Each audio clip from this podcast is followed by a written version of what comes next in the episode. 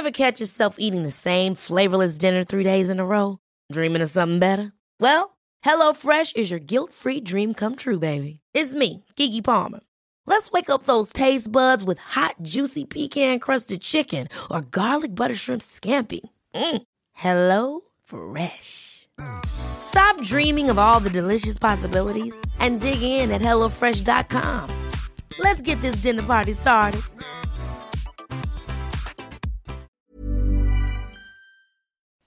Hej innebandy Sverige! Välkomna till avsnitt 72. Först och främst vill jag tacka alla som lyssnar på eh, den här podden. Det har blivit många avsnitt. 72 betyder också året som jag föddes, alltså 1972. Och plussar man på 50 år så är vi framme 2022, vilket är nu. Det betyder att jag har passerat den här siffran 50. Så jag är alltså 50 år nu. Men för 25 år sedan då startade jag innebandymagasinet. Så det firas också nu. Och eh, därför så är det här avsnittet kanske ett av flera jubileumsavsnitt i den här eh, poddserien.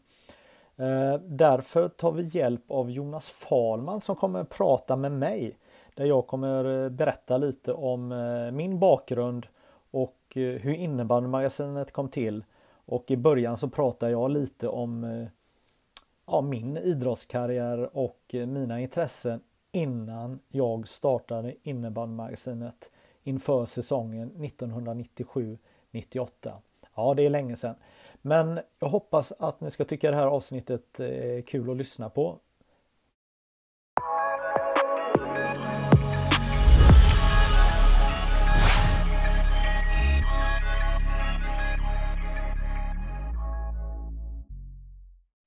Hej innebandy Sverige! Då sitter jag här tillsammans med Jonas Falman från eh, Skellefteå.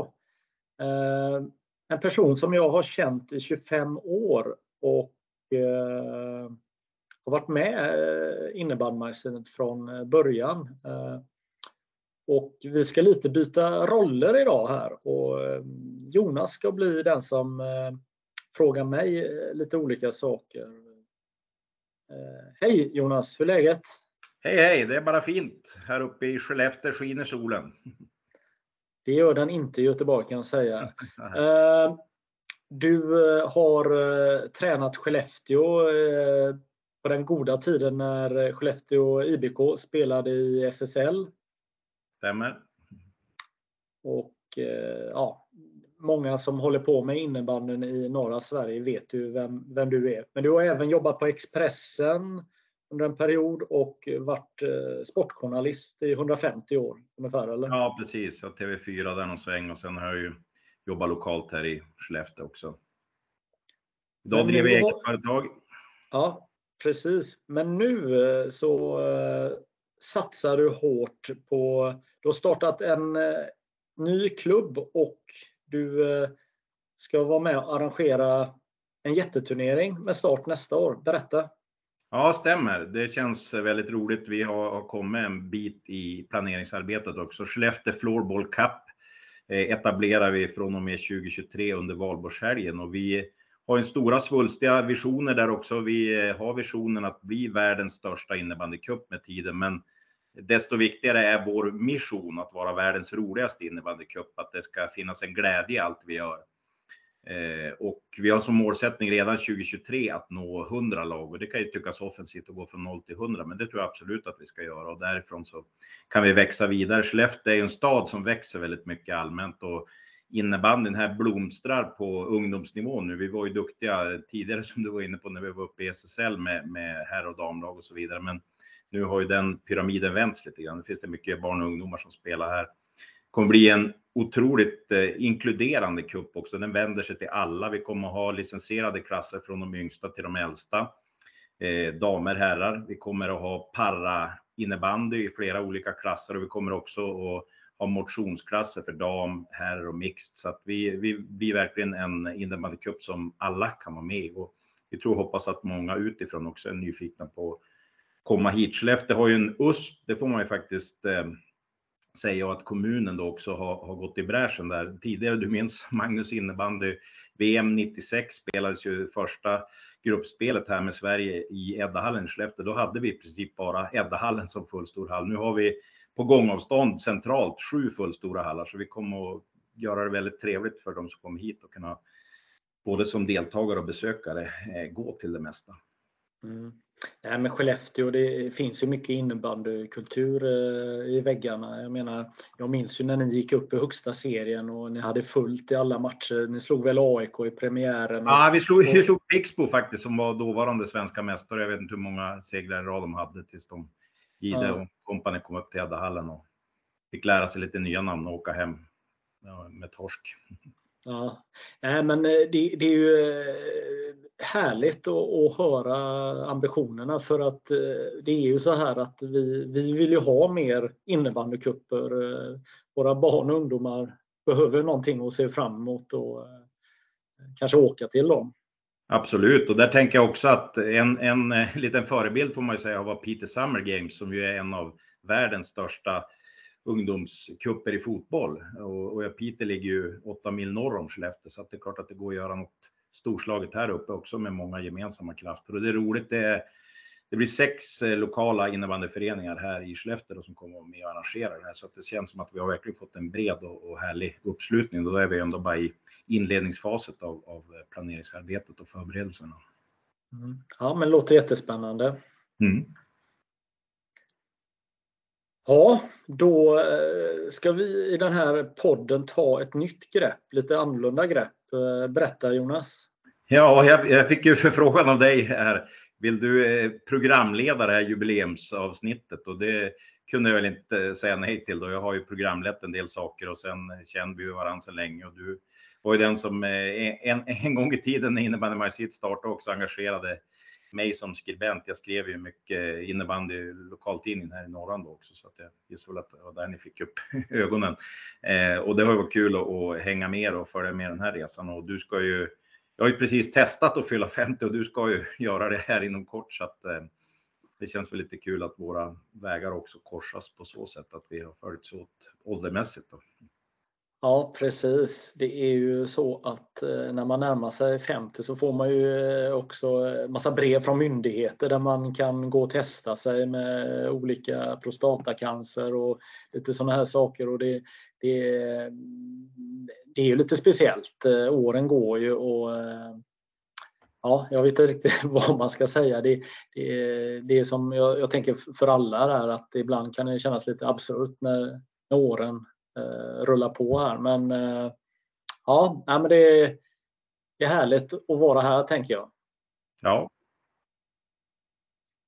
Så länge man får vara frisk i kropp och knopp så då eh, är ju faktiskt 50 bara en siffra. Andra halvlek har just börjat. Ja, precis. Jag lite mindre hår än när vi började snacka här, i alla fall på mig här. Men du, ditt barr är kvar ser jag. Ja, bra, bra hårkvalitet säger min frisör. ja. ja, men då tänker jag att, att vi, vi kör igång helt enkelt här och så ser vi vad som händer tänker jag. Mm. Mm. Låter bra. Då tar jag på mig innebandy blir väl en bakåtvänd eh, keps då som programledare istället för hatt, hatten som programledare. Då. Mm. Ska jag inleda då eh, med eh, en fråga som jag tycker är fantastisk. Det finns ju en kanadensisk intervjuguru som heter Sawotsky. Eh, och den här brukar han använda många gånger, så jag testar på dig också då. Hur började allting för dig, Magnus? Ja, hur började allting för mig?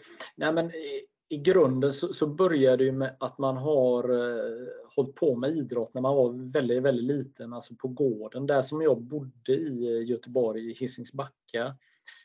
man bodde i sådana här trevåningshus med eh, på baksidan så fanns det landhockeyplan och hur mycket ytor som helst och, och, och, spela fotboll. Och det var där man hängde mest hela tiden. Och började gilla det här med, med boll och klubba och, och, och, fotboll och ja, egentligen alla sporter. Och precis som alla andra som är uppväxta på 70-talet så fanns det också tennisplaner överallt i, i, i Sverige och det fanns det även i Göteborg då. Så det var väldigt mycket sport för mig då hela tiden, tänker jag, under uppväxten. Och eh, när jag var riktigt, riktigt liten så började jag faktiskt gå på idrott eh, tillsammans med min pappa som, som själv är väldigt sportintresserad. Så han tog ju med mig på Skandinavium med, med, med Frölunda redan när jag var fyra fem år gammal. Och, och eh, även på, på fotboll. Och han var Gaisare men eh, var även väldigt flitig besökare på Rambergsvallen med BK Häcken och sen så Eh, gick han även på, eh, på IFK Göteborg. Ja, det låter lite udda men, men, men han, eh, det var hans intresse, sport och sånt där och det var ju jättekul för han att ta med sig sin, sin första son då på de här eventen. Det är väl kanske något jag har reflekterat över nu när jag är vuxen. Hur otroligt mycket liveidrott jag upplevde som, som eh, barn, alltså när jag var riktigt, riktigt ung. Och jag skulle vilja kunna säga det att, eh, att eh, när man gick i lågstadiet så, var jag ganska långt framme i mitt intresse där, där, där mina klasskamrater inte förstod skillnader på ett klubblag och ett landslag så var jag ganska långt fram i, i mitt tänk och, och, och, och, sånt där. Men, men i alla fall, jag började spela fotboll i BK Häcken eh, när jag var sex år gammal. Då började jag spela med två år äldre eh, som var födda 1970. Och det är ändå en liten bit att åka. Det är inte det närmsta stället där, jag är uppväxt men eh, pappa tyckte att BK Häcken hade en bra verksamhet och vi var ju där och tittade på Rambergsvallen när de spelade matcher och så. Så där började jag och spelade jag där i, i, tills jag var nio och ett halvt år. Spelade fotboll. Eh, tills en eh, tränare, en ledare i IFK Göteborg eh, ja, försökte värva ihop ett bra lag helt enkelt. Och då var jag en av dem som blev tillfrågad. Så jag började spela i, i Blåvitt i januari 1982 då. När jag var på väg att fylla tio år. Då. Och där fick jag vara med om väldigt mycket som fotbollsspelare. Jag spelade fotboll tills jag var 15. Tills min oförmåga att vara snabb på lite längre ytor eh, inte gynnades av min fotbollskarriär där och så eh, då, ja, då räckte man inte till. Men, men jag fick vara med och spela i ett av jag tänkte man, man, man kan säga att du var med verkligen under Blåvitts storhetsperiod. 82-87 var ju åren för Uefa Cup-titlarna. Absolut, det, det, alltså det var helt bisarrt då. Alltså, jag, jag spelade ju först då i fotboll i BK Häcken och där vann vi väl varannan match eh, möjligtvis, eh, kanske inte ens det. Och, Helt plötsligt så spelar man eh, fotboll i det här laget och vi vann ju alla cuper vi ställde upp i. Men vi fick ju också vara med på den här eh, svängen. Eh, IFK Göteborg vann ju Uefa-cupen 19 maj 1982 och om det var veckan efter eller två veckor efter så, spelade IFK Göteborg Tipscupen i, i Torsby. Eh, och Sven-Göran Eriksson, ja, det var ju hans hemby eh, där och, och där fick vi då åka som eh, pojkar 10-lag och, och, spela förmatch mot Torsby och sånt här. Så, ja, det var mycket sådana saker som, som hände. Jag menar, vi fick åka till Söderstadion och möta Hammarby förmatch och sånt där. Och, ja, det, det, det, det var väldigt häftigt att, att få vara med där och man, man var eh, man sålde matchprogram eh, på IFK Göteborgs matcher man hade ju tillgång till att gå på alla matcher då gratis då. Parallellt med, med det här då så började jag spela ishockey också då. Och eh, där var jag med i någon hockeyskola när jag var eh, ganska liten och så skulle de ha GP-pucken som är väldigt, väldigt stort i, i, i Göteborgsområdet och Västsverige. Eh, då skulle den här hockeyskolan då, eh, Eh, vad heter han, eh, eh Blixen Henriksson, eh, Leif Blixen Henriksson som är en legendarisk hockeyspelare, i alla fall för de som är födda betydligt tidigare än oss. Då. Han, han hade en hockeyskola. Men i alla fall, jag var med där och, och man skulle spela eh, i GP-pucken. Då behövde man en målvakt. Och då var ju min pappa lite ofin nog att tipsa ledarna där att Magnus kan ju stå i mål för jag stod i mål på gården i, i, i Backa när vi körde landhockey och sånt med de äldre grabbarna. Och, och, och, och så, här, så han tyckte ja Magnus kan, kan stå. Jag vill ju vara ute och göra mål och sådär. Men, men i alla fall, eh, det gjorde vi då och eh, Göteborgs-Posten skrev ju om eh, våran match och sånt där. Jag tror vi förlorade ganska stort. Men sen gjorde de ju en pliktskyldig rubrik och skrev lite snällt om några då och då eh, valde de ju att fokusera på mig då. Eh, när jag spelade min första hockeymatch då så blev jag ju kallad Lilla Högbosta då som var landslagsmålvakt då eh, i, i Sverige och i, i Frölunda då. Så att, att då var man ju fast där. Då var man ju tvungen att börja spela ishockey då. Så att, eh, under uppväxten så spelade jag ishockey i Frölunda och i fotboll i IFK Göteborg då. Eh, jag spelar faktiskt eh, i samma fotbollslag som eh, Daniel Alfredsson och vi var faktiskt lite barndomskompisar. Han bodde i Hisings Backa som jag gjorde också när vi var riktigt små. Så att, men det var aldrig någon som pratade om, om Daniel Alfredsson att han skulle bli den här... En late bloomer. Ja, han var det och, och sådär. Och, om man tar eh, det här fotbollslaget som jag var med i. Jag var ju tillhör inte de bästa i laget här, men det var faktiskt ingen som blev någonting trots att vi sopade mattan egentligen med alla eh, på våra nivå under ett par år. Det var väl någon som gjorde någon allsvensk match och sådär. Men i, i hockeyn var det några som, som lyckades ganska bra.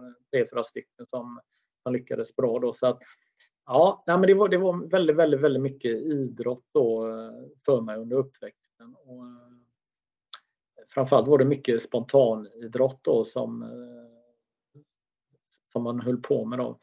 Men, men sen har det blivit, ja på senare år innebandy också, men vad, vad var det som gjorde att du blev nyfiken på innebandy? Hur ramlade du in på innebandy, den här då nya sporten som det blev för folk i vår generation? Nej, men alltså, jag tror att min story är väl ganska lik många andra. Att, att den fanns med som en, inte en icke-sport, men en, en sport som, som fanns med på skolgården och eh, på olika ställen. Men, men, för mig var det ju så att eh, där jag bodde i Hisings Backa fanns det en fritidsgård som, som, man kunde ha tillgång till och, och, det fanns ju också den här möjligheten att, att låna eller hyra de, sådana här små utrymmen där man kunde spela innefotboll eller minitennis eller innebandy. Så, så att egentligen så har man hållit på med innebandy väldigt, väldigt eh, mycket som, som knatte. Jag, jag, skulle kunna tänka mig att jag spelat 78, 79, alltså sedan man var 6-7 år. Men, men aldrig organiserat på, på något sätt så, utan det var någonting som alltid fanns med. Eh, men... Eh, De här klassiska jättemjuka plastklubborna som man hade på gympan. Exakt, man kunde vrida dem runt eh, halsen där på något sätt. Eh, eh, ja, men, ja, jag tror du känner igen det. Alltså det, det var ju så spontant. Jag menar, I skolan så, så fanns de här innebandyklubborna. De var ju ofta svarta eller vita minns jag. Man visste vad man skulle ställa eh, sin klubba för att få den på första rasten. Eh, den här eh, som inte var sönderböjd och, och lite skön och sånt där. Man, man hade ju sina tricks och, och sådär. Framförallt var väl allt väldigt spontant tänker jag med, med innebandy. Mm. Vi lirar ju också mycket landhockey med hockeyklubbor och tennisboll och det får man ju anse närbesläktat med innebandyn. Då. Ja, herregud, det, det, var ju det man gjorde på vintern, just det här med mm, antingen att man kapade de här eh, hockeyklubbarna och satte på de här plastbladen och så eh, böjde man dem. Ibland hände det att något blad eh, böjdes lite, eh, att det började bubbla i det och sånt där, men man, man lärde sig hur man skulle hooka de här plastklubborna som man satte på hockeyskaften där. Men Framförallt så var det väl skönt när de var lite nedslitna där, de här helt nya. Mm, det var ingen riktig känsla men, nej, men det, det, det var ju det här och det är det jag tror är grunden till allt. Att, att den här kärleken till att få jäkla kul och, och spela och, och, att man ena gången var målvakt, sen var man utespelare, man var back, man, man gjorde allt och sen att det var tävling hela tiden. Tävling, tävling, tävling och man ville vinna. Mm. mm. mm. Sen eh, övergången här då till, eh, ska man säga, mer organiserad, seriös form av innebandy. Hur var den för dig och hur, hur kom du dit? Ja men alltså, jag, jag, eh, vi kan väl komma in på det sen. Jag menar, jag har gjort en bok om innebandyns historia och sådana saker men, men Eh, när jag gjorde den här boken så kände man igen sig mycket när folk berättade. Det var ju det här att, att man kände inte till, eh, det är inte som idag med, där man kan söka saker på internet och sånt där. Man, man hade ju ingen aning om att det bedrevs någon form av riktig innebandy med seriespel och hela den här biten utan för min del var det ju när jag gick eh, första året på gymnasiet så, så var det en lapp, ja, nu ska vi uttagning till, till, eh, skollag eh, för att det är skol-DM då i Göteborgsområdet. Och jag gick på en skola som heter Angeredsgymnasiet då, eh, där det fanns en hel del som spelade innebandy. Det här är ganska tidigt, det här är ändå 88 måste det vara då. Och jag gick ju till den här uttagningen. Jag tror jag var den enda första ringen då. De, flesta andra gick ju andra och tredje ring då. Men, men jag var med där och blev uttagen på nåder då. För de stora grabbarna hade ju redan bestämt vilka femmor och sånt då. Men, men jag, jag kom med där på, på, på ja, och, och, fick vara med där och, och, vi åkte in och spelade i, i Vallala som bland annat eh, Robertshöjd och IBK Göteborg som de sen hette och spelat under många år, den här parkettgolvet i, i, i centrala Göteborg. Där spelade vi en, en turnering där vi spelade med, med, eh, på stor plan med målvakt och sånt. Och det var ju så jäkla häftigt. Det var ju så wow, det, det var skitkul. Eh, så, så att eh, när vi förlorade finalen tror jag med 1-0 och efter finalen var, var slut så var det någon domare som tipsade om att i, ganska centralt i Göteborg så, så, så, finns det något innebandyförbund. Och jag ville ju veta mer. Shit, jag vill börja spela då. Så, så jag eh, tog mig dit och fick ut en lista på de här 60 klubbarna som fanns då eh, 1988. För det hade ju varit en boom eh, egentligen året innan där man hade gått från 10 klubbar till 50, 60, 70. Så det var ju någonting på gång både i Göteborg och hela Sverige. Ja, det, det, kan jag ju relatera till här uppe också. Där mitten av, eh, ja men tar Skellefteå IBK som ett exempel, bildad 85. Det, det, var där många av klubbarna här också. Nu är inte alla kvar idag, men, men det är precis, jag hade samma upplevelse att det var där det blev mer föreningar av det. Exakt. Och, och, och, då fick man ut den här listan och så skulle man... Det, var det ena namnet var konstigare än det andra. Det, det var inte så givet var, var klubbarna kom ifrån och sådär. Då tittade man på eh, kontaktpersonerna då, vad de hette då, och, och så tänkte man, aha, ska man ringa till dem och fråga? Eh, men i alla fall, det blev ingenting av det. Men samtidigt så, så, när jag gick, eh, jag hade precis slutat med mina sporter så gick jag i första ring. Jag hade blivit väldigt, väldigt biten eh, supporter till eh, Frölunda Hockey och även IFK Göteborg. Så jag åkte ju på alla bortamatcher och, och även hemmamatcher och sånt. Och Frölunda Hockey hade ju ett eget lag i seriespel då, eh, som jag började spela i då Alltså supporterklubben då i Frölunda? Ja, precis. Precis. De hette ju inte Frölunda Hockey Supporterklubb IBK utan, utan de hette ju något annat. Så där började jag spela i det laget. Och I grunden så var det ju eh, väldigt många eh, killar födda 69, 68 som, som var med där. Så jag var ju ändå lite yngre men jag var ändå ganska gammal då. Så, så att där var jag med och eh, var väl ganska snabbt eh, ja, kanske ja, bäst i laget där på något sätt. Eh, så, så, så det var jättekul att eh, få vara med där. De spelar på lite lägre nivå och, och, och, spela där. Så där blev man ju jättebiten av, av innebandy. Det var ju skitkul. Ja, och sen eh, gick det vidare då. Robert Schöjd hamnade i. Exakt, det var ju också det. Då hade man ju ett eh, ett, ett, ett sommarjobb, ett extrajobb där, där, där eh, jag eh, stekte hamburgare och, och, och sålde hamburgare på, Göte, på Göteborgs central. Då. Och då kom en eh, kompis till mig, Magnus Håkansson, förbi och, så där, och ville tigga gratis hamburgare då, som, som man givetvis fixade. Då. Det, det var ju så på den tiden så, så hjälpte man varandra. Det var ju många som, som man kände som jobbade extra. Jag menar, han jobbade på eh, Liseberg så kunde man ju käka lite hamburgare på Liseberg gratis och han kom och käkade hos mig och sånt där. Men, men i alla fall så sa han Vet du vad Magnus, om eh, fyra timmar ska vi åka till Bålänge och eh, försäsongsläger ska vi ha Anna.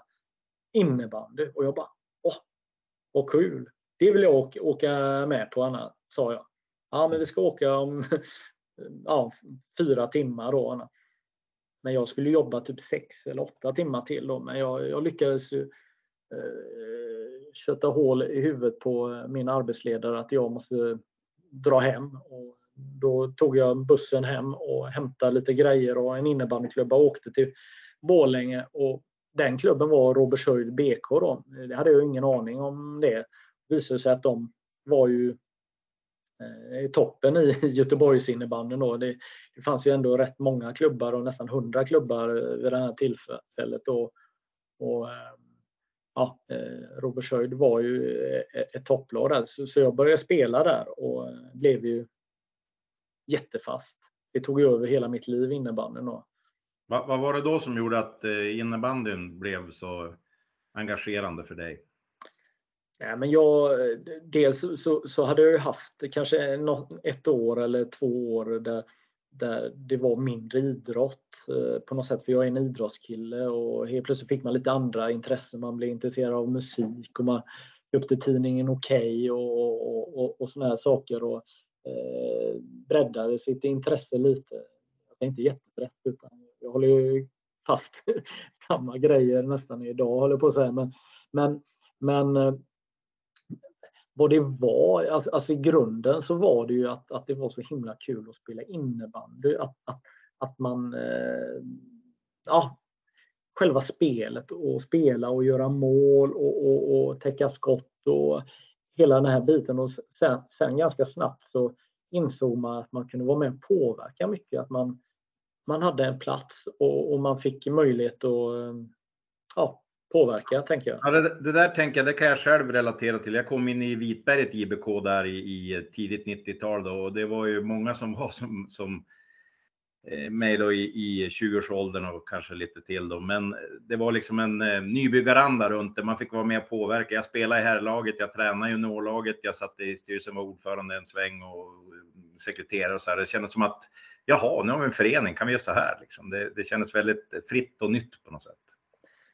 Ja men exakt. Och, och, och jag har väl alltid varit en sån som eh, lite går all in i, i mina intressen och sånt där och, och eh, tar ansvar och, och brinner och, och, vill vara med och få saker att växa. Jag menar, jag, jag gjorde ju eh, en supportertidning för Västra Frölunda Hockeyklubb och jag var med och gjorde en fanzine för IFK Göteborg och, och, och sånt innan jag blev helt träffad av, av innebandy. Så jag har alltid varit med och, och eh, eh, gjort en massa saker. Jag menar, jag, jag fick ju musikintresse och bytte kassettband och videoband med folk över hela världen eh, och satte in annonser som 15-16-åring i utländska tidningar och sånt där. Så, så jag har alltid gjort grejer men med, med, med innebandy så blev jag ju ganska snabbt ungdomsledare och man startade klubbtidning och man tog ansvar för eh, Robert Robertshöjds matchprogram. Och, ja, man blev en eldsjäl ganska snabbt då. och det som var häftigt var att man fick göra det som jätteungarna. Jag menar, eh, fick ju inte ens gå på systemet eh, när man började sin ideella bana. Nej, men sen nu har det varit lite fanzine och supportertidningar och sånt där också. Men då blev ju steget sen då till en riktig tidning, innebandymagasinet. Hur föddes idén? Ja men precis. Först får jag berätta att jag eh, eh fixade på egen hand e-, en anställning ett år eh, som Arbetsförmedlingen betalade så att jag kunde jobba på Göteborgs innebandyförbund ett helt år. Och där blev en uppgift att vi gjorde en, en tidning som skickades ut till alla som var licensierade i Göteborg. Så det var min första stora innebandy grej jag gjorde. Så, så där blev jag ju chefredaktör, redaktör, projektledare för att göra en tidning på 16 sidor om eh, innebandy lokalt i Göteborg och det gjorde vi ju eh, mellan eh, 91 till ja, nästan till år 2000 håller jag på att säga. Var vi med ett par år när innebandymagasinet till och med var med. Och det gjorde man ju helt ideellt då, förutom då när jag var anställd det här året. Då. Men, men innebandymagasinet, jag menar, hur, hur ska jag säga? Jag lusläste ju alla de här eh, tidningen Svensk innebandy som, som kom med, med licensen. Det, det, som var fantastiskt med, med eh, innebandy det var ju det att när du väl fick din licens då, eh, som jag fick då 89 första gången då, eh, det var ju att några veckor efter så damp det ner en tidning i brevlådan hemma där man fick information om innebandy. Där man kunde läsa om vilka klubbar som var nya och, och vilka styrelsebeslut som förbundet hade tagit och, och, sånt där. Så det, det gynnade ju intresset också att man fick en liten samhörighet med, med folk från Skellefteå eller var de nu kommer ifrån. Absolut. Nej, men då, det tänker jag, jag tycker att det där var en bra informativ satsning av förbundet just för att innebandy vid den tiden speciellt hade ju väldigt svårt att nå ut i media brett. Så det där var ju ett sätt att liksom sprida ja, det, evangeliet.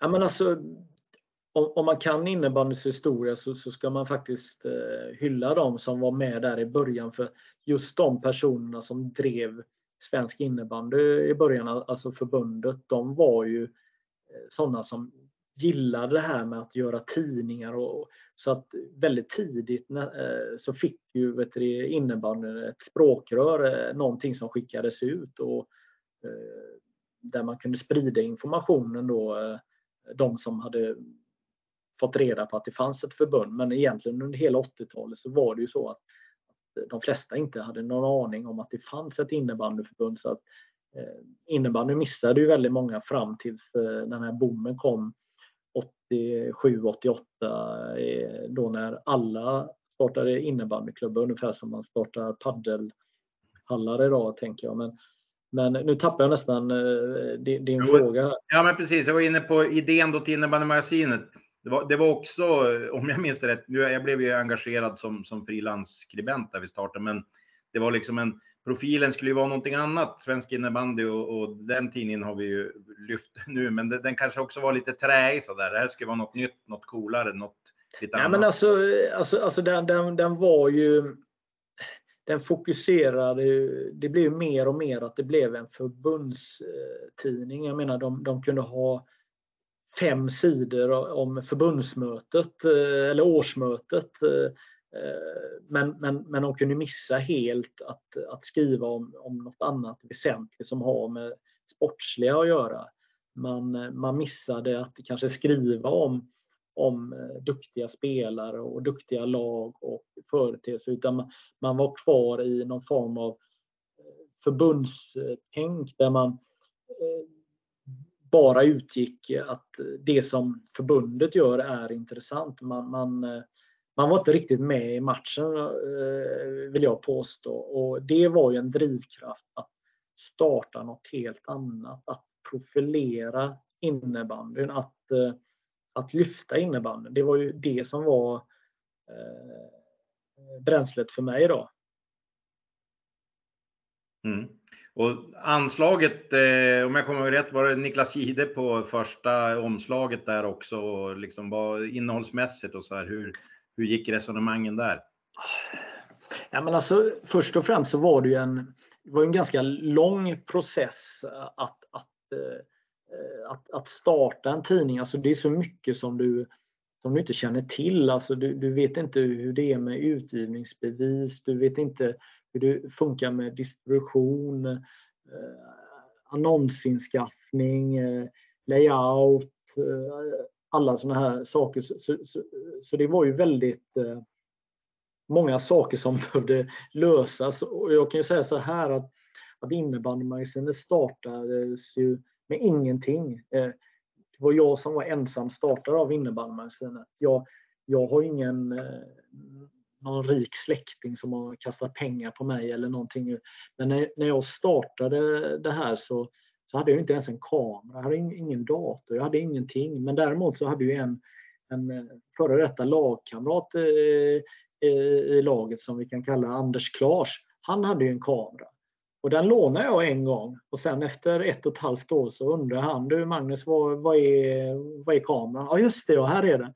Mm. Och eh, samma Anders eh, Klars, eh, hans pappa hade ju en reklambyrå då och eh, Anders är ju fyra år yngre än mig och han, han behövde ju träna lite på layouta och, och och fixa och dona så att både hans pappa och, och, och, han såg en möjlighet att få träna lite skarpt direkt. Då, så att det var ju han som hjälpte mig med att, eh, att, att, få ihop eh, de här första två, tre tidningarna. Och det gjorde vi på eh, hans eh, pappas, eh, Ulf Klars då, eh, arbetsplats och det gjorde vi ju på nätter och kvällar då när, när de andra hade gått hem då och så skrev han ut eh, kopior så att vi kunde korrekturläsa och sånt här. Så, så att resan var, var ju väldigt lång då. Men jag hade ju lite visioner i alla fall när jag, när jag startade då, eh, första numret. Jag hade en ganska tydlig bild vad jag ville ha då. Dels så ville jag ha eh, lite skribenter utspridda i landet då. Och eh, då fick jag tips om, om dig Jonas då, Skellefteå, mm. skitbra.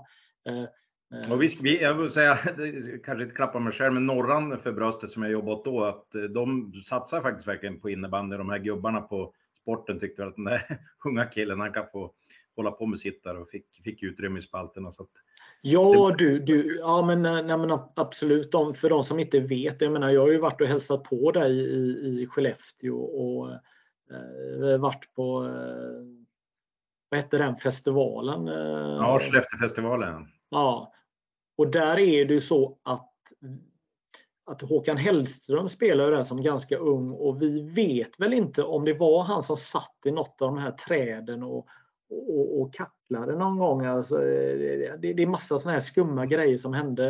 Eh, typ sådär. Men, men, men men i alla fall vad jag skulle komma till var ju det att du var ju inte direkt okänd i eh, Skellefteå kan man säga. Det, du var ju du var ju som Zlatan nästan. nej, det är väl någon här som vet vem man är kanske. Men, men, eh, nej, men, det var ju, det, du var ju hockeyskribenten och uh, tyckaren och så var du innebandykillen också. Så att, nej, men du, du, du har gjort uh, ofantligt mycket bra för, för innebanden i, i det här området. Men, men, men för mig var det då viktigt att få en bredd då. Så du var ju en, en viktig person. Jag hade säkert kunnat göra alla artiklar själv men, men jag kände att det var viktigt att få en bredd från början och att det inte bara blev Göteborgs tidning då. Nej, men det tror jag var rätt tänkt också, för den, den kändes ju verkligen som ett, ett riksmagasin också från start. Där, att det, ja, men, ja, men det, det, det, det, var ju så och ganska tidigt om man ska komma ihåg hur det var då 97, 98 över den här perioden så, så fanns det en, en kille på TV4-sporten som hette eh, Peter Gide som var ganska het och, och gjorde sig ett namn som sportjournalist. Och då eh, samtidigt så, så, så, så fanns ju hans lillebrorsa då, Niklas Ide som, som höll på att slå igenom i svensk innebandy. Då, så att ganska snabbt så, så eh, kom jag fram till att Niklas Ide ska vara på omslaget på den första tidningen. Och eh, det var flera anledningar. En anledning var att Niklas var ganska het i, i, i Sverige då, vid den här tidpunkten. Och han blev även årets spelare den säsongen. Så att, så att eh, jag var nog rätt ute. Men sen var det också det här. Ja, han, var ju, han var ju ung då också på väg uppåt liksom och man såg väl redan då den här stjärnkvaliteten som han senare år fick också. Absolut. Och, och, och det var väl också så här att eh, det, var, det var ganska lustigt här men, men eh, svensk innebandy hade ju funnits i den andra tidningen hade ju funnits i, i 15 år och, och de hade ju aldrig haft med en bild på eh, Pixbo Wallenstam mer eller mindre i, i, i tidningen. Och eh, jag vill ju ha med eh, Pixbo Wallenstams eh, randiga tröjor som också är väldigt klassiskt. Så, så att det var ju många parametrar som jag tänkte på när, när jag valde eh, på Wallenstam då. Jag kunde valt Balrog också då. De, de kom ju på tredje numret här då men, men, men de här ikoniska dräkterna var viktigt för mig då. Sen hade jag ju en annan, en, en annan vision som jag faktiskt inte lyckades med då. Det var ju att eh, jag skulle ha en krönikör då och eh, kan du gissa vem det var jag ville ha som krönikör för, eh, för den här nya tidningen? Eh, Peter Wennman. ja, precis. Du tänker ja, på eh, Jag relaterar till han, han sågar ju innebandyn vid fotknölarna i samband med VM 96 i Aftonbladet. Ja, vad var det han skrev? Ja, men det var plast, plastmuppar och det var... och ni förtjänar inte... Allt möjligt nedlåtande man kan tänka ja, sig. Ja, men han skrev väl också den här rubriken, ni förtjänar inte inneband-VM, era tuntar eller något sånt där. Mm. Nej, men det, det, var ju faktiskt så att jag gick ju, jag var inte blyg. Jag gick ju på Lasse Granqvist såklart. Han eh, då var ju eh, och är fortfarande en av Sveriges största eh, sportjournalister och jag försökte verkligen få han. Jag, jag skickade personligt hem till han allt vad jag hade gjort med, med sport, mina, mina tidningar och sånt där. Försökte sälja in mig och, och sådär men han kunde inte tacka ja. Han, eh, han hade en position och eh, en roll eh, både i förbund och eh, ja, och med sitt yrke så att han kunde inte han fick inte och kunde inte vara med då så att det, det var lite synd.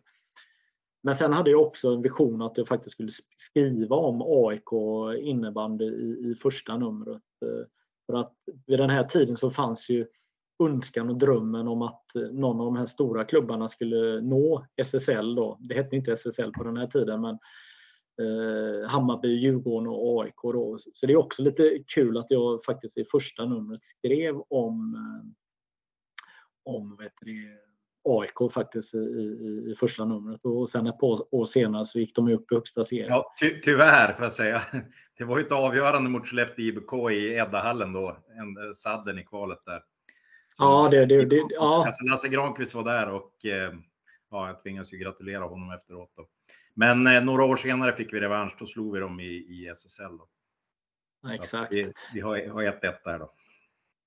Nej, men eh, och sen, sen, eh, sen, när den här tidningen kom ut och så, det var ju fantastiskt. Och, och det minns jag än idag, för jag pratar ju här nu om, det var några missar med det första numret. Då. Och nu ska jag berätta en ganska rolig, rolig grej. Då, då när, när det var slutspel så så var jag i Torvalla sporthall och, och Pixbo mötte ju Haninge då. Haninges hemmahall. Ja, precis. Mm. Och då, alla klubbar har ju alltid varit så himla schyssta och sånt här så jag, jag fick ju ställa upp eh, något bord där och göra lite reklam. Jag, menar, jag, jag, jag tror det är väldigt många som vet om att jag var runt väldigt, väldigt mycket de här första åren. Ute i alla hallar och, och sånt där och gjorde promotion själv. Då. Man var där och bevakade och så var man där och gjorde reklam. Då. Men vid eh, det här bordet så stod jag ju där och var, eh, ja, inte stolt, jo men jag var nog glad och, och eh, kämpade med, med tidningen och, och gjorde reklam. Så kom ju Peter Gide förbi då och, då är ju, då har ju första numret och, och sådär. Och han en ja, bra tidning och så. Men, och kul att eh, du valde brorsan på omslaget. Men det står ju ingenting om Niklas i, i första numret. Och det, det hade inte jag tänkt på. Men däremot hade jag skrivit om Pixbo eh, i, i tidningen, men jag hade inte skrivit någonting. För på omslaget står det att Niklas är hetast i Sverige. Då, så. Eh. Ja. Han, han fick omslaget men inget mer. Nej, precis. Men han har ju fått några stories sen. Han har fått en del uppmärksamhet. Ja, han har fått det och han har varit med på väldigt många äh, omslag. Då. Äh. Så att, äh, nej men omslagen var ju vårt skyltfönster också. Eh, jag menar, ni som sitter och tittar och lyssnar på det här. Jag menar, innebandymagasinet var ju en papperstidning under väldigt, väldigt många år och vi satsade väldigt mycket på att ha fräcka omslag, att göra innebandy mer säljbart, häftigare. Eh, vi, vi, vi, eh, vi, tog i stort sett aldrig en bild bara rakt upp och ner utan det var studio, det var påkostat. Ja, vi, vi sparar inte på det. etablerades ju i innebandymagasinet också. Mm, exakt.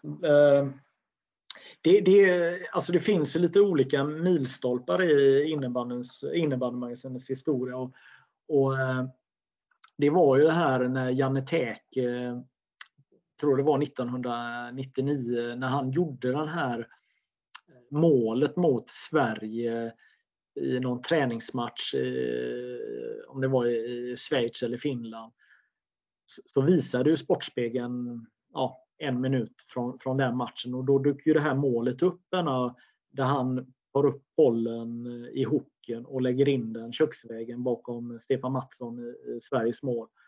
Man undrar, vad fasiken var det? Och då pratade jag och Martin Zetterstedt då som eh, vi båda drev tidningen tillsammans. Vi, vi, vi, eh, vi pratade om det lite och Martin var ju ganska driven för han, han kunde vara en sån som stod fem timmar och bara nötte och, och stod och sköt och sånt där. Och han, han har pratat lite om det här med hur man kan göra mer finter, hur man kan få med sig bollen och sånt där, men inte på det här sättet.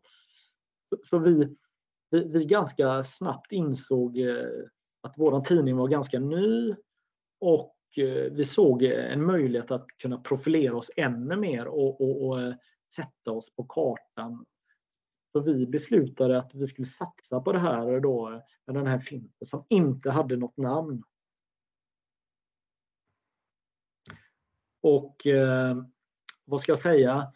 Vi, eh, eh några, någon månad senare så, så spelade de någon landskamp eh, i eh, Eriksdalshallen i Stockholm. Då var vi på plats och träffade Janne Täke efteråt. Så vi kan göra lite finter och så stod jag och fota och, och, och sånt där. Och, ehm, och så gjorde vi något ytterligare, något reportage där vi lite visade vad han, vad han faktiskt gjorde. För det var aldrig någon som kunde berätta för någon vad det var han gjorde. Men, men i alla fall, eh, när säsongen tog slut den här säsongen bestämde vi oss att fasiken, det här ska vi satsa på fullt ut. Jag måste ha ett namn. Vad, vad kan den här finten heta? Ska den heta Täkefinten? Ja, det hade egentligen varit det naturliga. Täkefinten. Eh, och det hade säkert kunnat bli så, precis som Som Foppa-straffen. Ja, som Foppa eller Janne Egentligen är Kenta-straffen då. Ja, som egentligen är Kenta-straffen. Mm. Men, men, men så, så var det ju Henrik Berntsson som, eh, som eh, är en fantastisk entreprenör och bor i Stockholm idag, är oerhört framgångsrik med, som konsertarrangör och han var ju ordförande i, i Pixbo eh, och skrev en, en krönika i ett matchprogram där, där han beskrev att, eh, att det var någon eh, Zorro-rörelse eller som en Zorro-svärd eller något sånt där. Den, den här, och, och, det var då jag och Martin Zetterstedt på, eh, när vi satt på, på vårt kontor som vi hade, hade i Göteborg. Där vi bestämde att ja, det här ska heta Zorro-fint. Och så bara manglade vi ut det. Vi, skulle göra en Zorro-skola i åtta delar. Vi, vi, flög ju, vi flög ju Janne Täke till Göteborg och hade han en hel dag i Lisebergshallen. Och så filmade vi allt. Vi har inte släppt det fortfarande, vi har kvar det materialet. Men han, han visade upp en massa sjuka finter på den här tiden så att det var helt eh, sanslöst. Jag kommer ihåg i slutet av det här passet när det kom in lite handbolls killar från eh, RIK. Eh, det var ju allt från, eh, jag kommer inte ihåg om det var Wislander och alla de här, men de bara satt på läktaren och vad håller han på med? Och så där. Men vi filmade och så vi hade material till de här avsnitten och det, det, det var ju jättespännande. Och, och, så för oss så var, så var det ju det, det, var ju en affärsidé faktiskt också att, att sätta det här namnet. Då. och samtidigt så var det ett test också. Vilken påverkan har vi som, som medium och sådär. Och, och, eh, jag vet första eh, krönikan som jag skrev, eh, eller ledare då, som jag var chefredaktör på tidningen. Då tror jag jag hade med ordet Zorrofint åtta gånger i en text. Denna, bara för att vi bara mata, mata, mata. Och efter... Verkligen etablera det som uttryck då. Exakt. Och det som var det, det som var häftigt var ju ungefär efter något år när även förbundet började anamma och säga det, det här ordet och, och, sen så har det ju spridit sig och eh, nu när man tar upp det här och säger till någon ung grabb eller någon i barnens eh, lag, alltså bara tittar de på ah, vad då?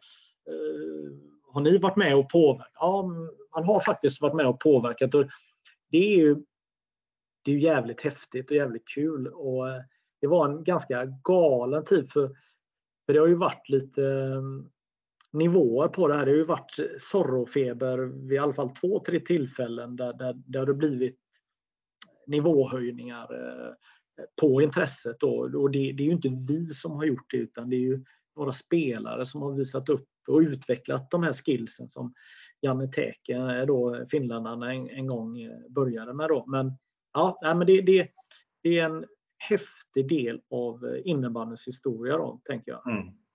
Där också, eh, det gick ju rätt bra där första åren innebandymagasinet växte och så där. Och jag vet ju 99 var det då med Börje Salming på omslaget så blev det ju en boost också av det.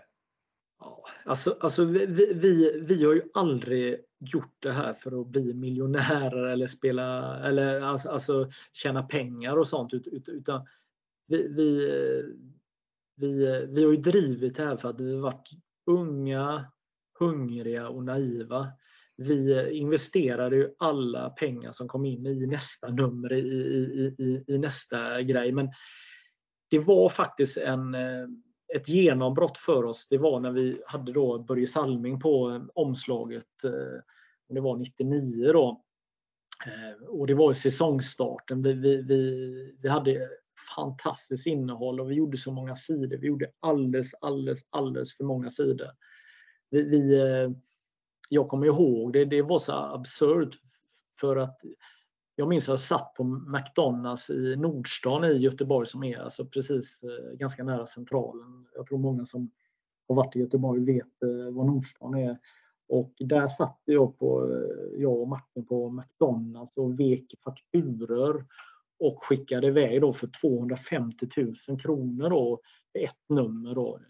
Jag hade väl lite till men det, det var gigantiskt. Vi hade gått från ganska lite intäkter till det här numret då som faktiskt hade, hade vi varit smarta så hade vi inte gjort så många sidor så hade vi kunnat eh, ro hela säsongen i, i land lite tryggare då men, men vi, vi, vi var ju dumma och bara ville erövra världen och visa alla att, eh, att vi eh, kan och vill väldigt mycket då.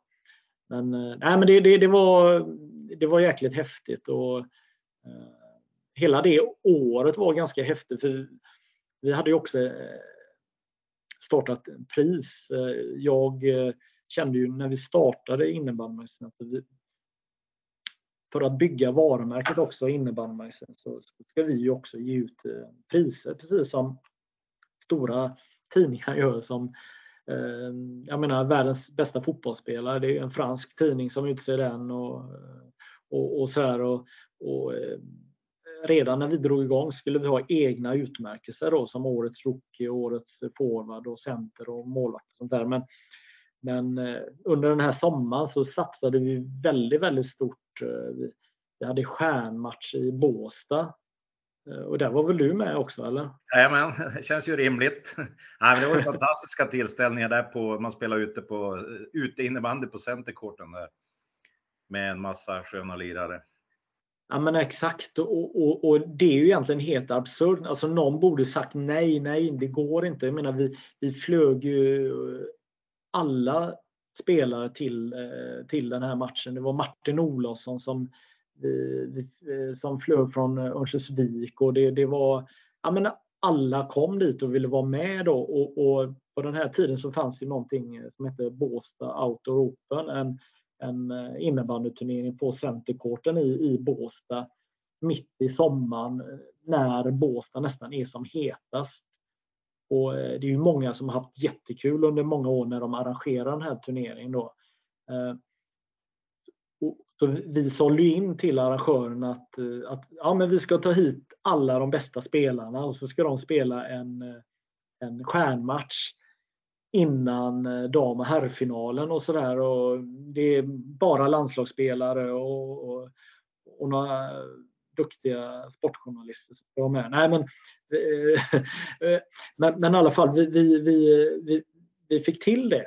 Det som var lite tråkigt, ja, det som var lite tråkigt var väl att arrangörerna av, av den här Båstad Outdoor Open var ju en ganska liten eh, klubb eh, så, som, som drev det här som en kul grej. Jag vet att det var Henrik Holm, eh, tennisspelaren, som, han var väl ordförande ett par år i innebandysektionen i Båstad GIF som de hette då.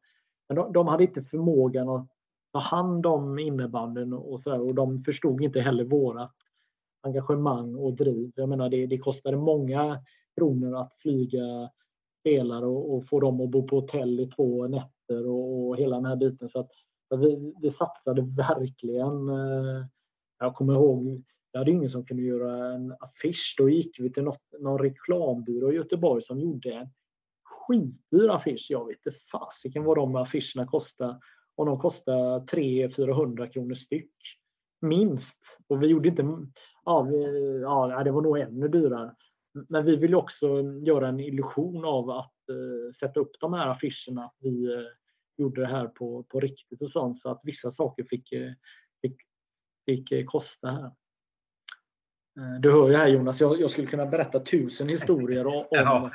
om, om, ja, det är mycket, mycket härligt som har, har hänt i historien där mm. också. Sen, sen tänker jag nu, jag menar innebandymagasinet var ju en, en um, härlig magasinsprodukt och den vet jag, det, jag menar jag var ju med och skrev, men man mötte ju folk runt om i Sverige som verkligen hyllar den också som, som någonting, uh, ja man, man längtade till nästa nummer på något sätt. Men, men sen kom ju liksom den där brytpunkten som för alla medier liksom är där man då kliver över från print till digitalt i allt högre grad. Nu har ju magasinet gjort det helt uteslutande också. Men berätta lite om den rörelsen, för den tänker jag kan ju vara intressant också när man inte... Eh... Nej, men, nej men eh, exakt. Vi, vi gjorde ganska tidigt, runt år 2000, så, så eh, alltså internet, eh, alla ni som är i min ålder vet ju hur, hur internet har utvecklats och hela den här biten. Men redan år 2000 så ville vi göra någonting på nätet. Men, men, men så vad vi gjorde då, det var ett veckomagasin. Varje onsdag så gjorde vi fem, sju artiklar som kom upp klockan, jag tror det var 20.00 på, på onsdagar där, där vi hade någon topplista och så ganska enkla artiklar. Då. Men det gjorde vi under en period eh, då. Men sen var det ju eh, Sen blev det ju mer och mer tryck att man skulle göra någonting på, eh, på internet. Då. Men så det, det startade vi då 2005 startade vi då innebandymagasinet på nätet. Men innebandymagasinet på nätet startade vi, vi kallade det Zorronet precis i början under ett halvår. Att vi ville det, vi ville inte att det skulle, det är klart att de förknippades med varandra men, men vi ville ändå separera varumärkena då. Och det, det var ju ganska tidigt ändå då men, men det, jag minns ju det. Det var ju helt otroligt häftigt när man visste att ah, nu är det två dagar kvar, nu är det en dag kvar. Och typ klockan ett skulle vi gå ut eh, live då och då visste man ju det att eh, efter det här så finns det ingen återvändo. Helt plötsligt så är man ju då eh, dedikerad det här eh, 24 timmar om dygnet mer eller mindre året runt då. Och det var ju också en, en eh, en ganska skrämmande tanke. Så det gällde ju att vi hade organisation och eh, möjlighet att genomföra det här då. Och, och det, det, det har ju varit tufft. För att jag menar, innebandy är ju inte en... Man kan ju inte tälja guld i innebandy utan det är hårt jobb och lita på att folk också vill ställa upp och hjälpa till eh, den här produkten. Vi hade ju aldrig klarat oss utan eh, delvis ideellt arbete som, eh, som skribent eh, på olika sätt och, och sånt där. Så, så, så det, det var ju väldigt, väldigt tufft men det var väldigt häftigt att komma ut på nätet. Och, eh, om man ska göra en lång historia relativt kort så, så, så är ju innebandymagasinet ett otroligt eh, föredöme med den här flytten från printmagasin till till internet. Då. Eh, eh, så att, eh, ja. Mm. Hur, hur, ser du på innebandymagasinet idag då, så här 25 år efter starten av det första printnumret då, eller snart i alla fall? Då? Nej men alltså det är ju det är som jag sa lite tidigare, alltså det, det är ju helt absurt att, att det har gått så här många år och att man, man sitter här nu. I, I, grunden så är det ju helt fantastiskt att vi har hållit ut. Att, eh, att, att eh, jag orkade kriga på, att Martin Zetterstedt orkade kriga på, att Robert Edlund eh, orkade kriga på, att Henrik Jansson som idag driver att, att han har varit en sån påläggskalv och jobbat så hårt. Det finns ju många mer namn att nämna som har varit viktiga för eh, innebandymagasinet men, men det har ju varit en tuff och hård kamp. Det, det, det har varit eh, mycket blod, svett och tårar. Alltså, eh, vi som har drivit och har offrat väldigt mycket. Vi har offrat väldigt mycket fritid. Vi har offrat väldigt, väldigt, väldigt mycket pengar i det här. Det, det, det har påverkat oss väldigt mycket privat eh,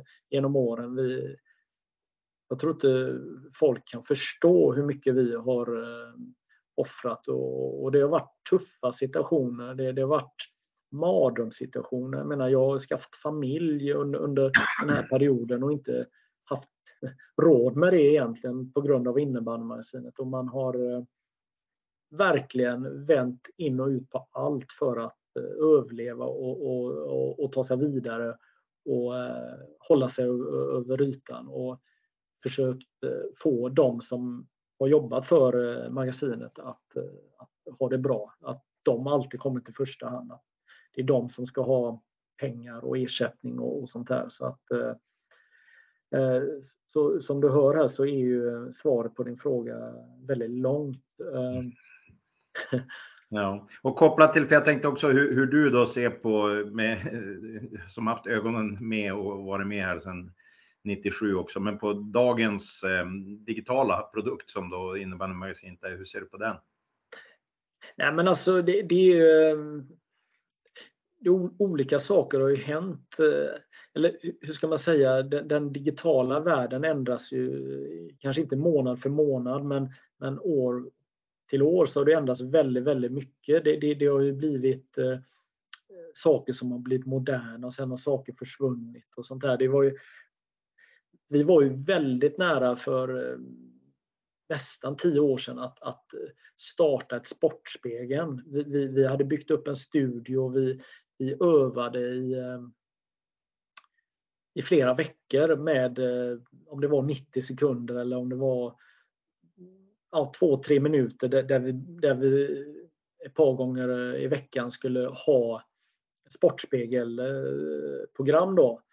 Och, eh, men vi vågade inte sätta igång den eh, bollen för att vi var oroliga att vi inte skulle klara det under längre tid. Alltså klara det under en månad, två månader. Men, men eh, för oss har det varit viktigt att varje grej vi startar, att det blir standard och att vi fortsätter med det. För att genom åren så har vi ju med innebandymässigt höjt ribban väldigt ofta. Vi, vi, vi, har, vi har höjt ribban ett år och då måste vi hålla den eh, fortsättningsvis. Vi kan aldrig gå tillbaka då men, men härom året så gjorde ju alla hemsidor en ganska stor förändring när man ändrade upplägget ganska mycket och man anpassade till eh, mobiltelefonen och sånt. Och då, då försvann ju egentligen den här Wikipedia-känslan över alla medier i hela världen. Alltså det, det, det, var ju ett tag där det var så mycket information som skulle få in, komma in på en,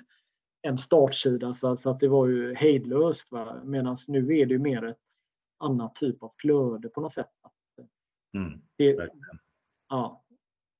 För du känner väl igen det också lite under med, med media, att, att eh, ja, alla precis. medier. Jag har ju jobbat med medier i olika slag också, så det är klart att den, den rörelsen har, man ju, den har ju varit ganska generell om man säger. Mm. Nej, men sen, sen eh, innebandymagasinet lyckades ju bra med den här övergången från eh, printmagasin till, eh, till eh, enbart vara digitalt. Och det var ju ingen resa som var förbestämt att, att det skulle bli så här. Men det var ju så här att, att eh, helt plötsligt så ville ju inte annonsörer vara med i, i tryckta medier längre utan allt var ju i, i på nätet då och eh, det förändrar ju vet du, världsbilden ganska mycket. Men vi, vi hade ju vi hade ju väldigt många innebandyföretag som annonserade och la stora, stora pengar för att mark marknadsföra sig och vinna marknadsandelar. Så, så, att, så att eh, det har ju ändrats väldigt mycket. Idag så är det ju väldigt mycket annan annonsering på innebandymagasinet. Det är ju eh, sköts sköts på ett helt annat sätt. Eh, mycket sker ju med automatik och det är många som är intresserade av innebandymarknaden. Mm. Var, var det vemodigt? Kändes det vemodigt när det sista, den sista fysiska utgåvan kom? Eh, nej, det var det inte för att det, det, visste man inte att det skulle vara den sista utgåvan. Och, eh, tanken har väl funnits att, att, eh, att, eh, att den ska, skulle fortsätta men, men nu har det ju gått ganska, nu har det runnit ganska mycket vatten under ån här men, men det fanns ju också eh, förhoppningar att svensk innebandy, alltså Svenska innebandyförbundet skulle se vinningen med att kanske nå ut till alla som spelar innebandy någon gång om året och tillsammans eh, jobba för att eh, få ut någonting. Jag tycker ju att eh, det är jättesynd att vi inte har möjlighet att skicka ut något fysiskt till alla det, företag i Sverige, till alla fritidskontor, till alla skolor, ja, vad det nu är, där vi berättar hur jäkla bra vi är med, med innebandy och vad vi har för oss och sånt där. För att det är inte samma sak att man eh, skriver saker på en egen hemsida. Alltså de, de personerna hittar aldrig till innebandy. Så att den delen är ju jättetråkig. Och sen så tror jag också ur profilperspektiv så hade det varit eh, jäkligt snyggt om man hade skickat ut någonting. Tänk om man kunde skicka ut eh, lagbilder på landslagen som, som vinner VM-guld i en säsongstartsnummer en gång varje år eller något sånt där. Jag, jag, tror ändå att det är väldigt många som, fler som vill veta vem som är bäst, vilka klubbar som är duktiga på, eh, på olika saker och personer som är intressanta. Jag tror man vill bli inspirerad och det vet jag att vi gjorde med innebandyn. Verkligen. Det, det, det, kan ju gå till mig själv. Jag, jag, fick ju förmånen att skriva många djuplodande och intressanta långa reportage och sådär. Och det, det, kan jag ju sakna lite grann nu, för det är klart att eh, webben, det blir ju ofta lite mer de, de snabba, korta grejerna. Så att eh, där, det, den typen av rapportering, reportage kring innebandy, den har ju då försvunnit lite grann med att innebandymagasinet inte längre finns eh, i print.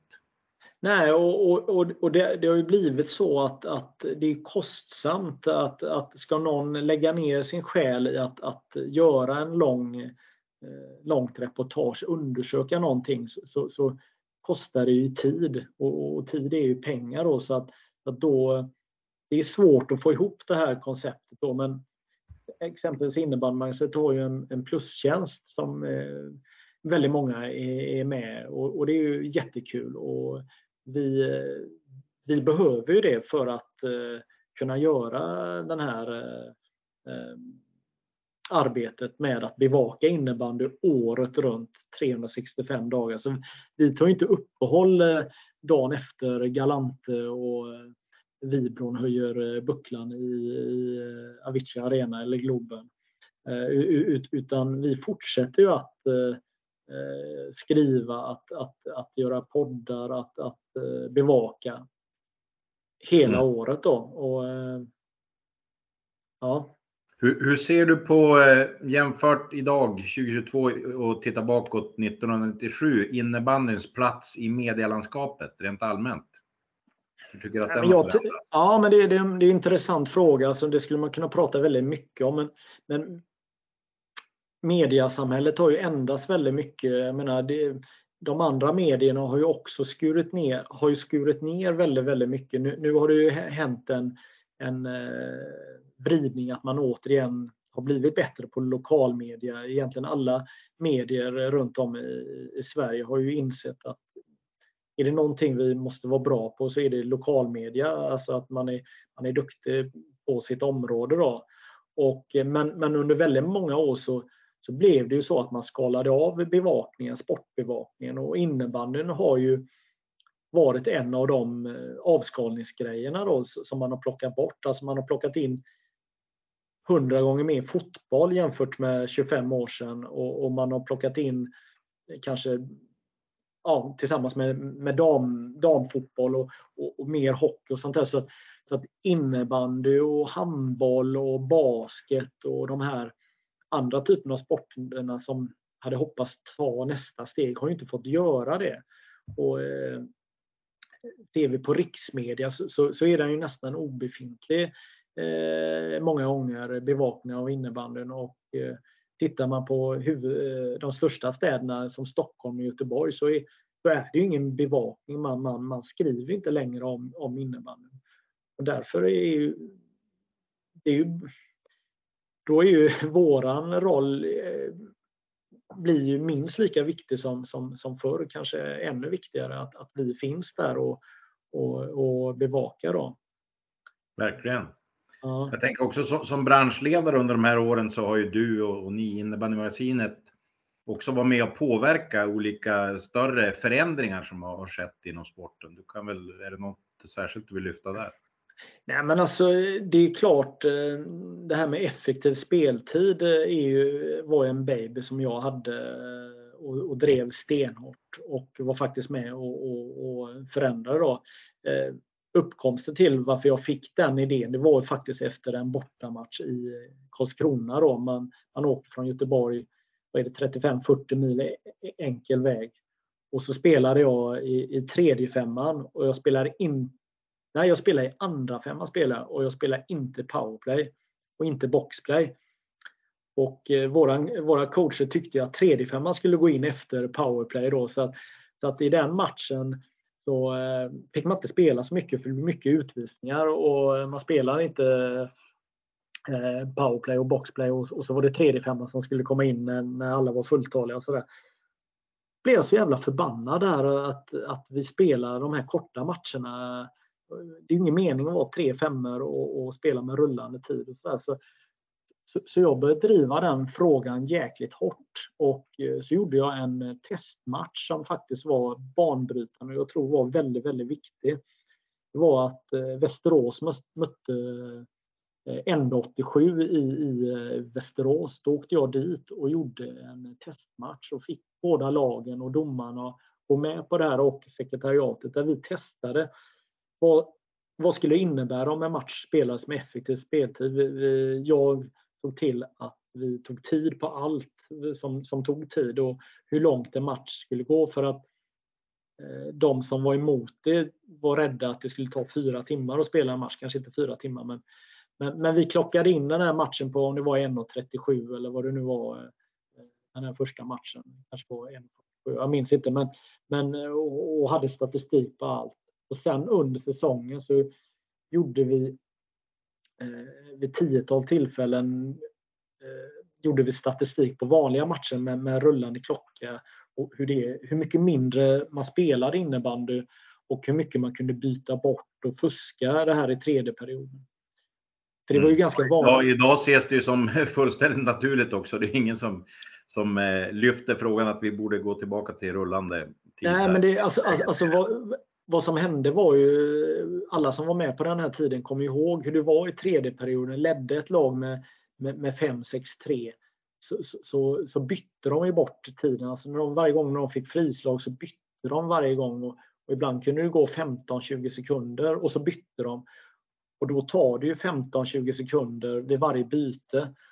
Och sen kom det här att man började fråga domaren vilket kryss bollen skulle ligga vid och sånt där. Vi, alltså, man gjorde allt för att förhala och så att, så att eh, det, blev, det blev väldigt bra eh, med, med den här förändringen. Så det, det är, ju en, är ju en häftig grej att varit med och påverka. Sen, sen är faktiskt det här flytten av VM från maj till, till eh, vintern då, som, som vi också var med och påverkade. Och det, det var ganska kul när, jag tror det var Christer Kalte som är ordförande i eh, serieföreningarna. Han sa ju till mig, eh, så, ah, Fredriksson, ah, nu fick du som du ville, nu flyttas VM. Eh, vet jag direkt efter det blir klart här, men 2008 så tog man ju beslutet att flytta VM i, eh, Prag då till, från från maj till december. Och, och, vad är det som du ser som uppsidan med att spela VM i december istället för maj? Ja, men jag hade väl både förslaget i maj eller januari, men att ha det mitt under säsong när intresset är som störst och att man sen kan eh, rida på den eh, vågen om, om man nu då får matcher tv sen så som det var det här året som var, faktiskt varit det bästa någonsin med alla de här matcherna. Det var det som var eh, Eh, min vision här att, att, att eh, om det nu sänds matcher i Sveriges Television att innebandyn kan dra nytta av det. Problemet är om man eh, spelar i slutet av maj matcher och sen så bara dör innebandyn.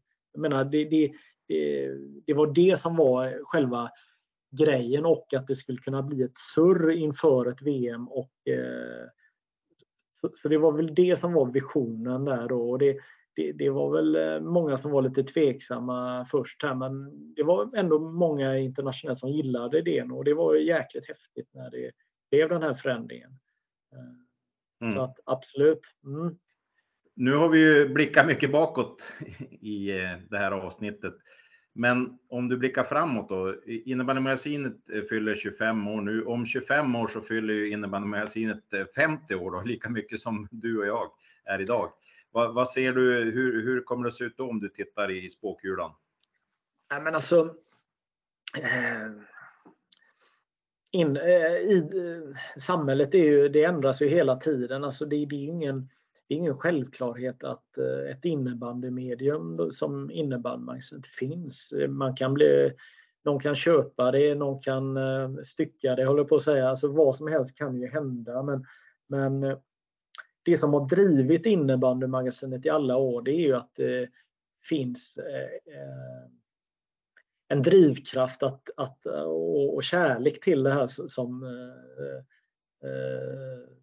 som är svårt att, att sätta ord på. Alltså vi, det, det, finns en anda med innebandymagasinet att, att man, man ska jobba hårt, målmedvetet och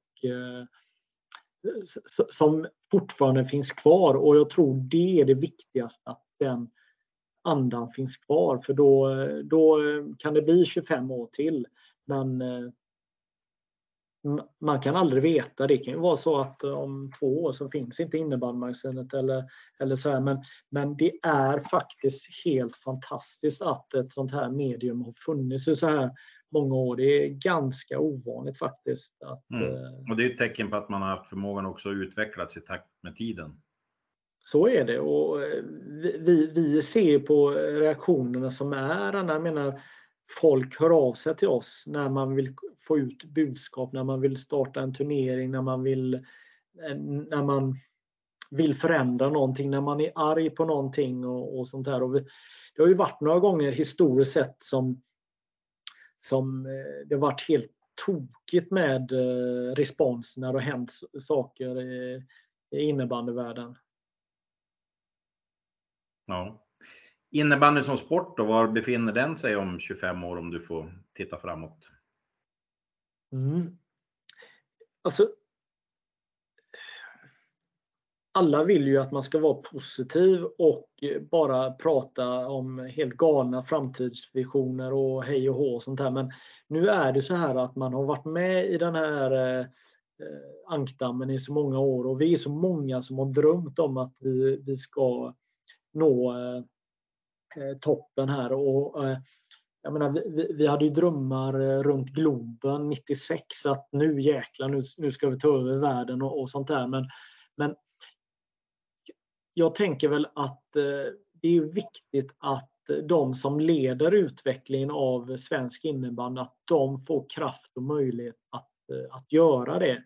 Och i många avseenden så tänker jag att det är eh, några av de bästa klubbarna som driver utvecklingen. Exempelvis det här med, med nej men även det som ni vill göra. Ni vill starta en, en Eh, en jättestor turnering i Skellefteå. Det är drivande, det är utvecklande. Och det är viktigt att alla tar sitt ansvar runt om i Sverige. Att man åker på turneringar, att man även åker utomlands, att ta ett internationellt ansvar. Att, att man förstår vinningen med att eh, en förening åker utomlands. För det betyder kanske tio gånger så mycket för en klubb i Danmark eller Tyskland att, att eh, det kommer många svenska lag. För då är det lättare för dem att sälja, till, eh, sälja in till den lokala pizzerian eller, eller, eller eh, sporthandlaren att man ska ta in innebandyutrustning eller sponsra dem. Och de vet att en gång om året så kommer det flera hundra svenska lag till, till stan och, och ska spela innebandy. Så, att, så att det, är, det är många bäckar små. Alltså, Absolut, jag tror du är inne verkligen på något där. Det kan ju vara att arrangera en innebandycup i Skellefteå, men att göra de här initiativen. För innebandyn får ju liksom inte som vissa andra kanske större idrotter saker lite mer gratis. Och då är det ju jätteviktigt att det görs insatser som liksom kan mm. vara med och flytta fram innebandyns position. Ja, men alltså, jag, jag hoppas att jag är med många år till här eh, i den här världen, men, men jag har svårt att se att någon person som är född på 1970-talet som vi är kommer uppleva ett eh, OS. Det, det, eh, med innebandy. Alltså det, det är eh, det, det, ska väldigt, väldigt mycket till att, att vi, vi, lyckas. Däremot så, så måste vi prata om att vi vill sikta med dit och att, att vi, vi jobbar för det. För hoppet är det sista som ska överge en. Men, men vi behöver vinna de här Eh, kamperna i varje stad, i varje stadsdel att eh, innebandyn är en naturlig del av, av eh, Sverige och hela, hela grejen. Alltså, det är ett hårt lagarbete. Alltså det, eh, vi, vi, vi, vi kommer stå och stampa på, på samma ruta om, om inte vi alla tillsammans gör det här hårda jobbet. Eh, så, så svaret på din fråga vad, vad, vi är om 25 år, jag, jag, tror vi är jättelångt fram. Eh, jag tror att vi eh, spelar våra seriematcher i stora arenor och att eh, om 25 år så är det väldigt många som kan leva på innebandy som bara vill spela och vara ledare. Idag är det några få som kan göra det men jag är ganska säker på att väldigt många kan spela och leva på innebandyn då. Mm. Härliga framtidsvisioner. Eh, ska vi till sist då ställa frågan, eh, vad önskar du dig i 50-årspresent?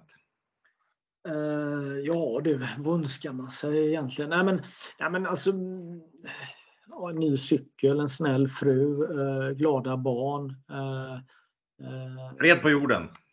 Fred på jorden. Nej, ja. nej, men, nej, men jag, jag, jag önskar att, att, jag, att man, man kan få vara en del av av det här och, och fortsätta det här. Men det, det krävs ju ett engagemang och driv att, att vara med i den här rörelsen.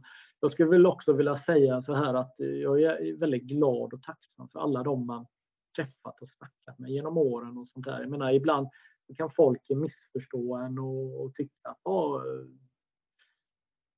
vem, vem, tror han att han är och sånt där. Men i grunden är det att jag, jag brinner och älskar den här sporten så himla mycket och vill bara ja, att allt ska gå framåt och uppåt och, och, och sådär.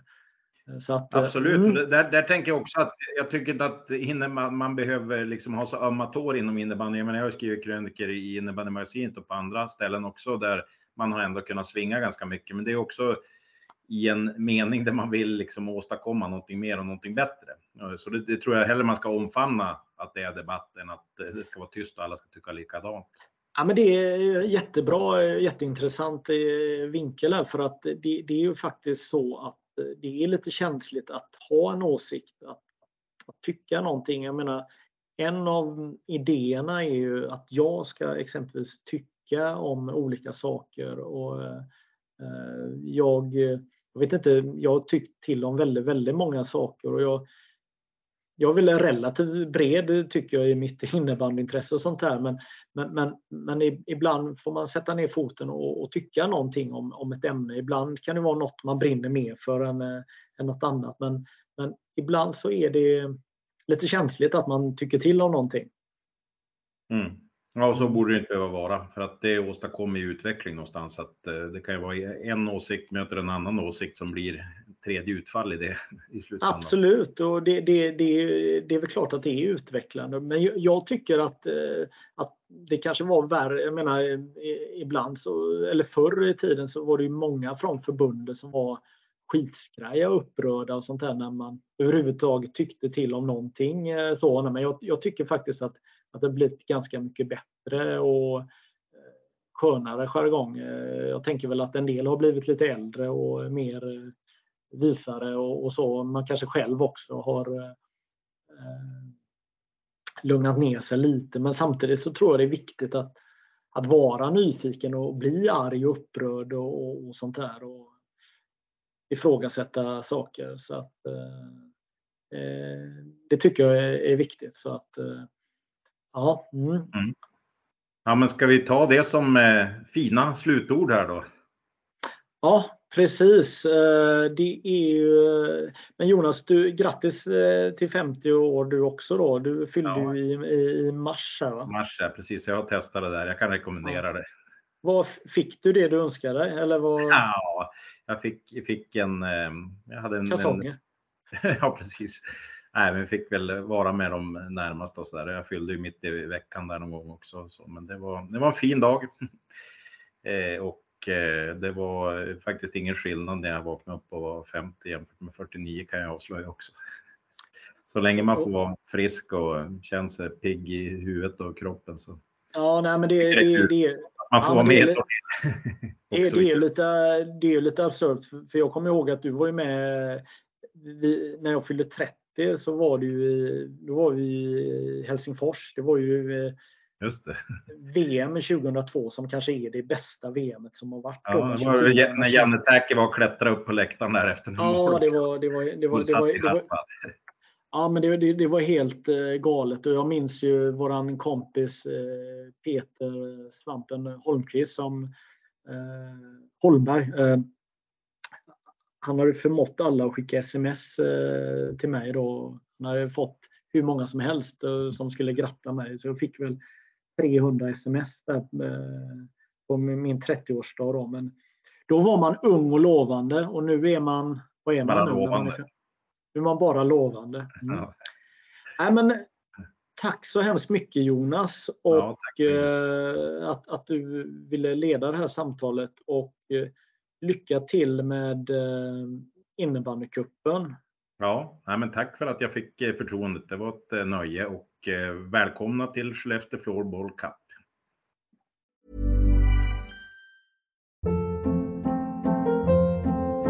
Hold up. What was that? Boring. No flavor. That was as bad as those leftovers you ate all week. Kiki Palmer here, and it's time to say hello to something fresh and guilt-free. Hello Fresh. Jazz up dinner with pecan-crusted chicken or garlic butter shrimp scampi. Now that's music to my mouth. Hello Fresh. Let's get this dinner party started. Discover all the delicious possibilities at hellofresh.com.